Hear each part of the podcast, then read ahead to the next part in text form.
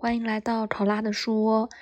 今天依然是星语的分享，但是今天好像没有具体的主题，讲什么星座内容。呃，是拉杂的讲一点今天的感受和做的事情。早上因为天气有点冷，我躺在床上就，呃，不知道怎么冒出来的，就想着，因为之前不是发了想邀请朋友来录播客嘛。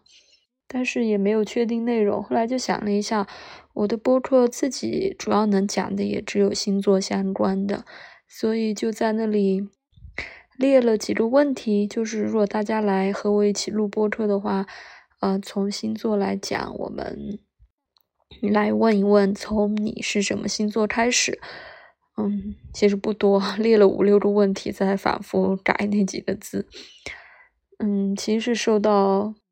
大家都知道普鲁斯特问卷是吧？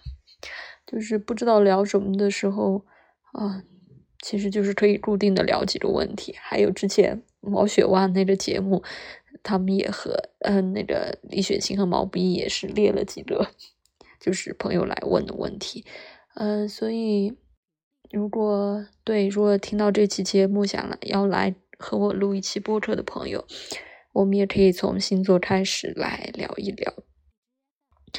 那谈着谈着呢，列完这个问题，呃，我不知道又怎么想的，就是，呃，其实想了好几天了，就是想，嗯，分享一下太阳星座和水星星座的几个关系，嗯，不是几个关系，就是太阳和水星星座的关系，啊，因为水星运行的轨道的关系，所以它离太阳比较近。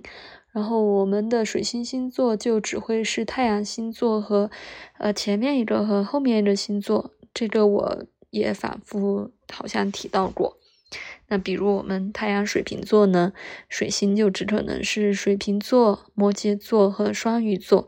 所以我早上就在想，哎，我来举几个例子，就翻一下明星的盘啊，大家熟悉的。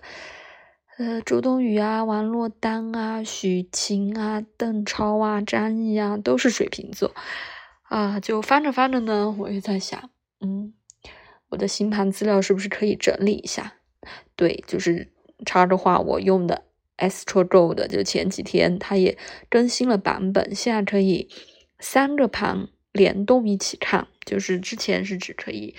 呃，看合盘嘛，或者看行运。现在它可以三个盘叠在一起看。啊，我还没有试过，但是，嗯，这功能应该还挺方便的。啊，这个是题外话。啊，如果有有用 Astro Gold 的朋友，应该也发现了。那我就在翻 这些人的星盘，然后就想，嗯，我好像好久没整理过了。哦，也不对，我前段时间才整理过。嗯，可能一个多月前。对我有存了两百多，将近有三百吗？我记不得了。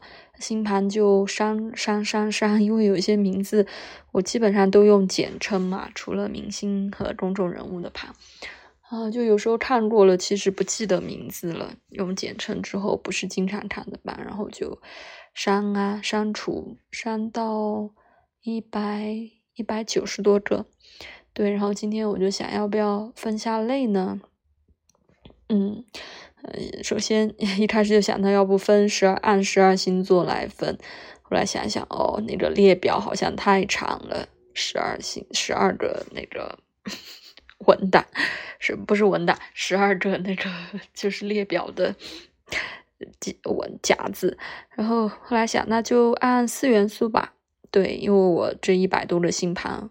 按四元素应该差不多，嗯，那就就按四元素来分的，就是火腿火火 火腿，口误口误，火土风水，对，那我就理了一下，就把我本来是在一个文档里存的，嗯，星盘的资料就分开四个。来保存了，就是按火象星座、土象星座、风象星座和水象星座。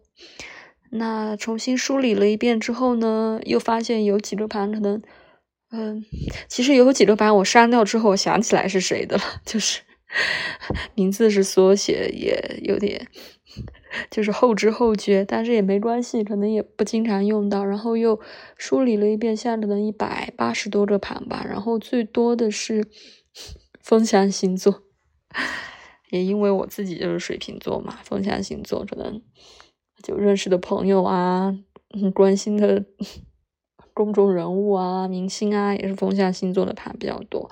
啊，五十几个，然后其他，嗯，火和水的差不多，嗯，土的反倒少一点。